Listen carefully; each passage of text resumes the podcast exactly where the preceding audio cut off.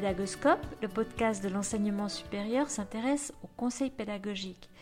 Alors, le conseil pédagogique, dans le monde de l'enseignement supérieur, justement, eh bien, c'est un art complexe et délicat qui s'exerce parfois dans un milieu qui ne privilégie pas justement ces questionnements pédagogiques.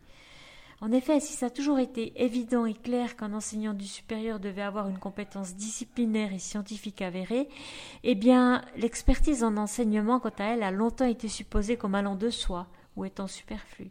Heureusement, les choses évoluent. Depuis plusieurs années maintenant, les institutions valorisent de façon croissante l'enseignement et donc elles recourent de plus en plus à des conseillères et des conseillers pédagogiques pour soutenir le développement professionnel de ces enseignants.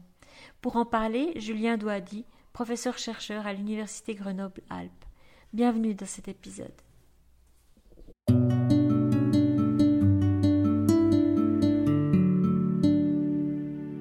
Bonjour Julien. Bonjour. C'est toujours un plaisir de voir Julien, qui est un collègue de longue date. On se croise lors des congrès depuis pas mal d'années maintenant. Et Julien Douadi, il est spécialiste dans la formation des conseillers pédagogiques. Et alors, c'est à ce propos que j'ai envie de l'interviewer aujourd'hui pour Pédagoscope. Julien, c'est quoi le conseil pédagogique pour vous? Ah, C'est un métier compliqué, le conseil pédagogique. C'est un métier essentiel, c'est un métier surtout qui est très humain.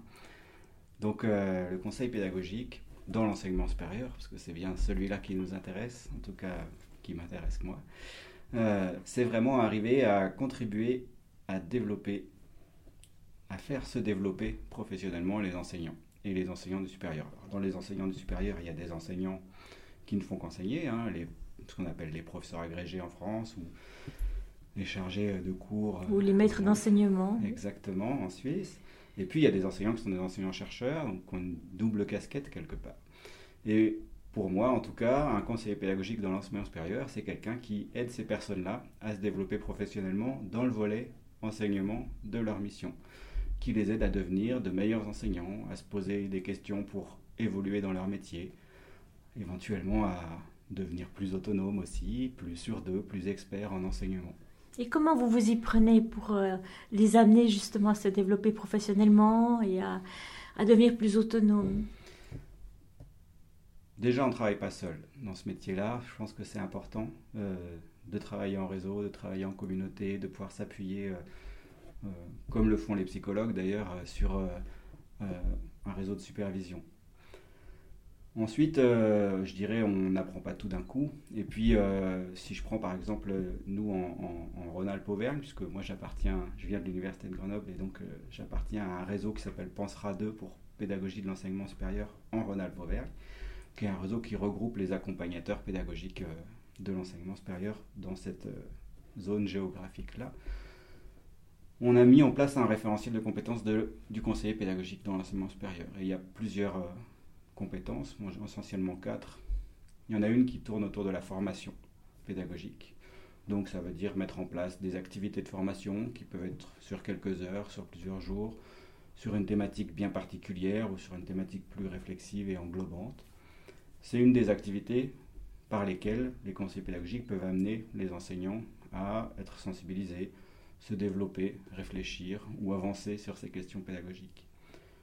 Il y a une deuxième compétence qui tourne autour de l'accompagnement, proprement dit.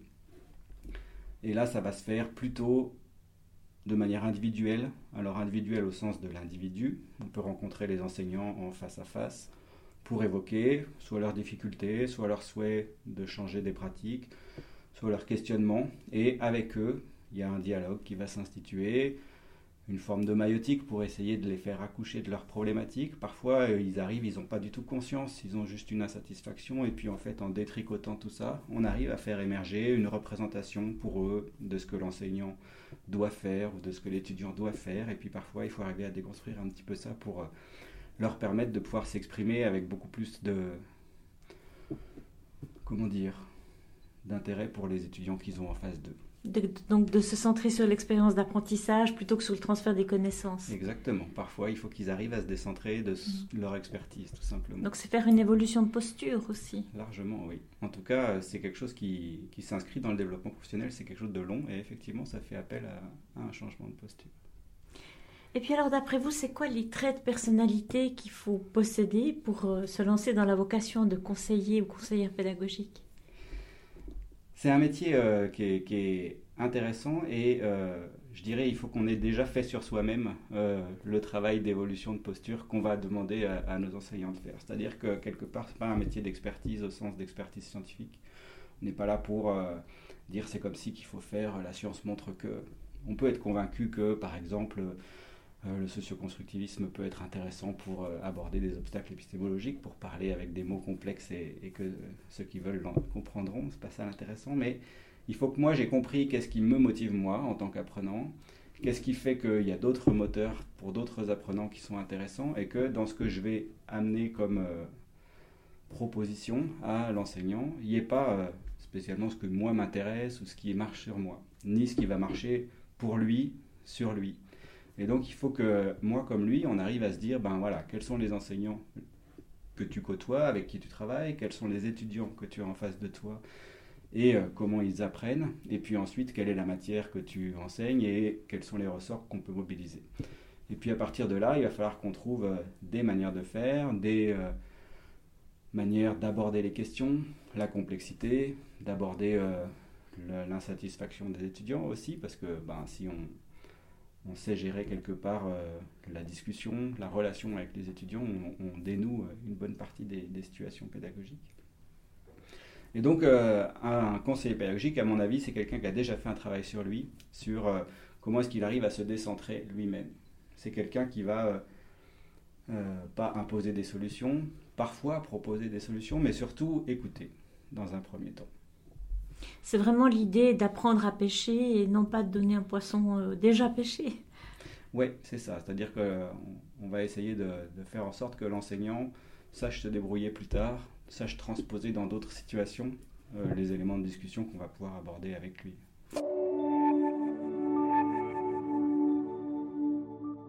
Est-ce que dans votre pratique, vous êtes confronté parfois à des enseignants qui sont dans le déni? C'est-à-dire qu'il y a des problématiques qui ont été avérées, qui ont peut-être été identifiées par l'institution, qu'on vous relaie et vous devez accompagner des personnes qui sont réfractaires finalement à être accompagnées. C'est toujours difficile d'accompagner une personne qui est réfractaire, évidemment. C'est, parfois contre, contre-productif aussi. Alors, euh, je dirais aujourd'hui, euh, nous, ce qu'on va essayer de. Enfin, si, j'arrive avec une personne qui, qui on va dire, euh, qui n'a pas envie d'être accompagné ou qui a des idées très arrêtées, il y a plusieurs manières d'aborder la question. C'est d'abord d'essayer de, de lui faire verbaliser ses insatisfactions. Parfois, lui faire prendre conscience que, ben, par exemple, il va beaucoup accuser les étudiants de ne pas travailler, euh, les étudiants d'être des fainéants, euh, les collègues, l'enseignement secondaire qui n'apprend plus les prérequis euh, dont il a besoin. Voilà. Et ça, tant que c'est pas sorti dans la discussion, on n'avancera pas. Et puis, ben, c'est notre métier d'arriver à faire un petit pas de côté et de dire, bien, est-ce que ça, on peut le changer? Est-ce qu'on peut agir là-dessus? Et si oui, tant mieux, mais sinon, comment est-ce qu'on peut faire avec ces éléments-là? Et puis, peut-être avec des exemples d'autres enseignants qui font autrement, peut-être euh, lui proposer des expérimentations ou des petits pas qu'il pourrait faire pour tester un ou deux aspects euh, avec des modèles. Alors voilà, selon sa personnalité, on va pouvoir aborder les choses de différentes manières. Je dirais, euh, il peut y avoir des enseignants qui sont par exemple très sensibles au fait que les expérimentations qu'on leur propose ou qu'on leur suggère soient très documentées par la recherche.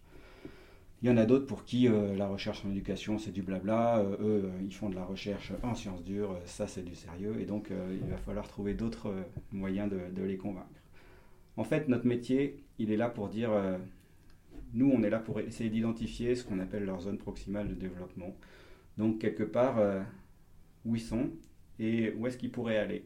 Et bah, évidemment, quelqu'un qui est, on va dire, qui arrive avec beaucoup d'idées réfractaires, tout seul, il ne va pas pouvoir aller très loin. Et donc notre euh, action, c'est d'essayer de l'emmener un petit peu plus loin que là où il pourrait aller tout seul, et puis d'essayer de voir si ensuite il peut étendre cette zone, cette zone de développement.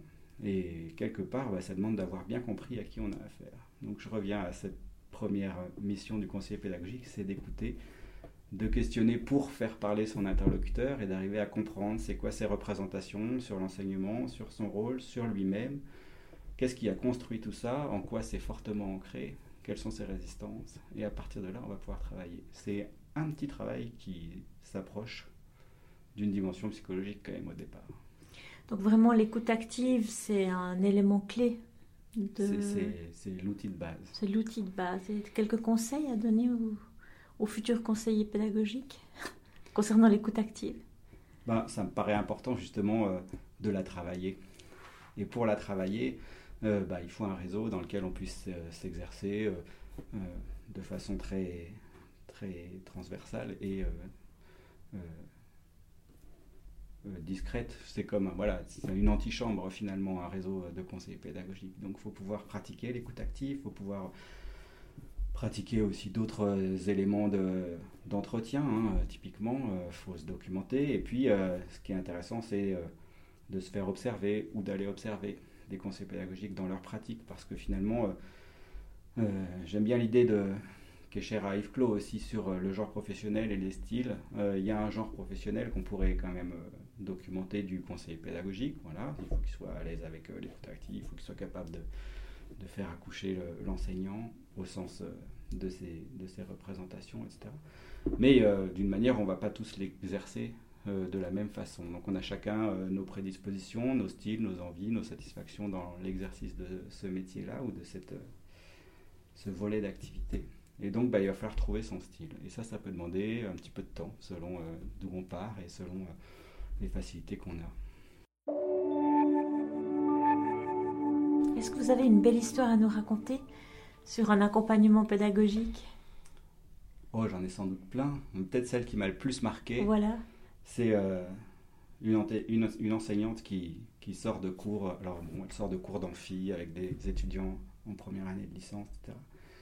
Et elle arrive en pleurs dans mon bureau en disant Vraiment, c'est une catastrophe, je me sens inutile. Euh, les étudiants faisais des avions en papier, j'ai dû hurler, vraiment euh, c'est la catastrophe parce que c'est tout ce que je veux pas montrer et pourtant euh, ça s'est fait. Et puis bon bah, dans ce cas-là, la première des choses à faire c'est d'accueillir son émotion, on ne peut pas faire autre chose et donc j'ai pris le temps effectivement de voilà toutes affaires cessantes, je lui ai consacré quelques minutes d'accueil tout simplement, d'écoute. Et puis on a pris le temps ensuite de dire bon, est-ce que tu veux qu'on en reparle maintenant? Est-ce qu'on prend un rendez-vous dans quelques jours pour pour analyser à froid ce qui s'est passé, ce qu'on a fait? Et puis on a construit avec elle, euh, voilà, elle voulait plus jamais ça en tout cas. Et donc euh, on a essayé d'analyser ce qui avait pu dériver dans la relation qu'elle avait avec les étudiants. Et on a construit des, des idées qu'elle a apportées, qu'on a discutées. Et l'année suivante, euh, elle a effectivement mis en place un certain nombre de choses et ça s'est plus reproduit. Donc quelque part, il fallait être là au bon moment, mais euh, c'était intéressant de voir qu'elle a accepté d'aller euh, questionner euh, ses pratiques. Alors voilà, c'était un événement déclencheur assez difficile pour elle, cette séance, mais quelque part, ça lui a permis de franchir une marche et je pense qu'elle ne reviendrait pas en arrière. Peut-être une deuxième image que j'aime beaucoup aussi, c'est un enseignant en fin de carrière, je dirais, allez, à 55 ans. Bon, aujourd'hui, c'est plus tout à fait la fin de carrière, mais enfin, c'est quand même euh, pas le début, qui est enseigné de la même façon depuis des années, des années, avec pas mal d'insatisfaction, avec un sentiment de fossé qui se creusait euh, entre lui et les étudiants qui rajeunissent d'une année chaque année, ou lui qui vieillit d'une année chaque année, hein, c'est voilà, relatif. Et puis euh, il a découvert l'apprentissage par problème, et il a, été embarqué dans une équipe qui a monté un apprentissage par problème en première année de licence, donc avec des étudiants très nombreux, avec une sacrée logistique. Et quelques années plus tard, il témoignait devant euh, les nouveaux arrivants en disant bah voilà, j'ai découvert ça, ça a changé ma vie, je reviendrai jamais en arrière et enfin je prends du plaisir à enseigner, quel bonheur. Donc ça c'est chouette quand même quand on a des retours. Euh, quelle belle histoire, quelle belle histoire. le temps passe vite, Julien. Le mot de la fin, c'est quoi Le mot de la fin ou un conseil aux futurs conseillères et conseillers pédagogiques? Ben moi je dirais euh, deux conseils peut-être. Bon, il y en aurait sans doute plein, mais euh, c'est un métier dans lequel euh, il est en perpétuelle évolution. Donc il faut se former et il faut surtout, faut surtout s'entourer.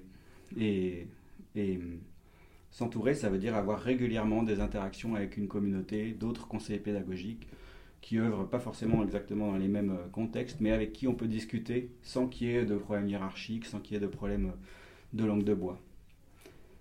Et puis, l'autre chose, c'est que nous, on a mis en place ce qu'on appelle un conseil collégial ou une gestion des patates chaudes Et effectivement, on a quelques collègues qu'on peut solliciter dans l'urgence. Si on a une situation dans laquelle on, est, on a l'impression d'être perdu ou que ça nous échappe ou qu'il y a trop d'enjeux ou qu'on ne sait pas du tout par quel bout la prendre, eh ben on va pouvoir aller euh, la discuter quelque part euh, dans une antichambre à nous.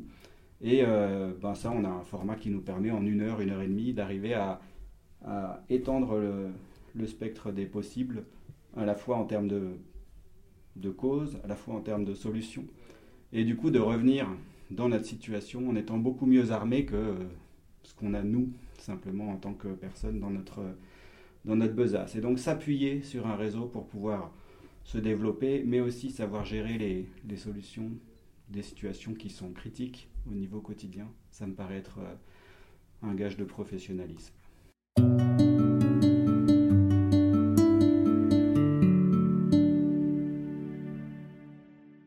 Voilà, c'est terminé pour aujourd'hui. Un grand merci d'avoir écouté cet épisode. J'espère que le format vous a plu.